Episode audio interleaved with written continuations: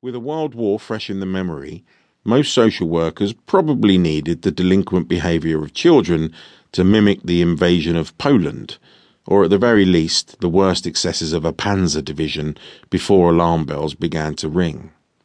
Warsaw felt no threat from us, but Woodstock Grove probably did, and when I was 5 years old, we were offered the unimaginable luxury of a flat in Fulham Court. A flat, I should add, that had an inside bathroom.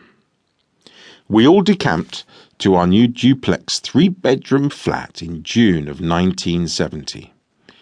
Central heating wouldn't be installed for another 20 years, but there was always paraffin. Fulham Court was on the Fulham Road, closer to the fashionable enclave of Chelsea, and Matt no doubt had his own blitzkrieg in mind. Meanwhile, I was so unspeakably excited by the concept of a bath that I insisted on sitting in it when we all went to view the flat before moving in. If this leap in social status was significant to us, it was like winning the pools for Mum. 2 bedrooms to share between us children was officially palatial, but Mum had even seen Woodstock Grove as a vast improvement over what she had lived in before coming to England. Her hometown was the mountaintop village of Monte Covino Pugliano, in Campania, southern Italy. Poverty there in the 30s and 40s, when she was growing up, had a smell and danger all its own, with malaria and cholera haunting the narrow, steep streets of her village. Her younger brother Mario contracted meningitis as a baby, and was essentially condemned to death by his doctor, but an old woman, having heard the wails and moans of the family, came to the door with a jar of leeches, offering the last and only hope to my mother's parents. Placing several of the creatures around his head, the old woman's intervention was absurd and illogical. But it was a hope of a cure in a place without sophisticated antibiotics, and, miraculously, the child survived the illness. Mum's childhood home was a lethal environment that sent its inhabitants into the arms of such quackery. But if Il Dio ignored your prayers, he'd always send a surrogate with an old wives' tale instead. It wasn't just bacteria that threatened to wipe out the population.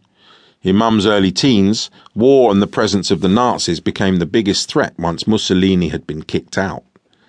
The formerly chummy Germans were an instant occupier when Benito, hanging by his feet, met his gruesome end at an Esso station in Milan.